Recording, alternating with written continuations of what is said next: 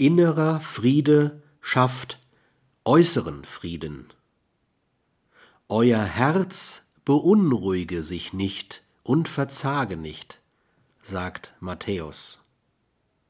Gemeint ist der innere Friede, der Friede des Herzens, der innere Friede verbunden mit dem Bemühen zu möglichst biophiler Lebensorganisation, die jede destruktive Aggressivität, jede aktive Intoleranz, jedes moralische Verurteilen ausschließt. Sie wird auch äußeren Frieden schaffen.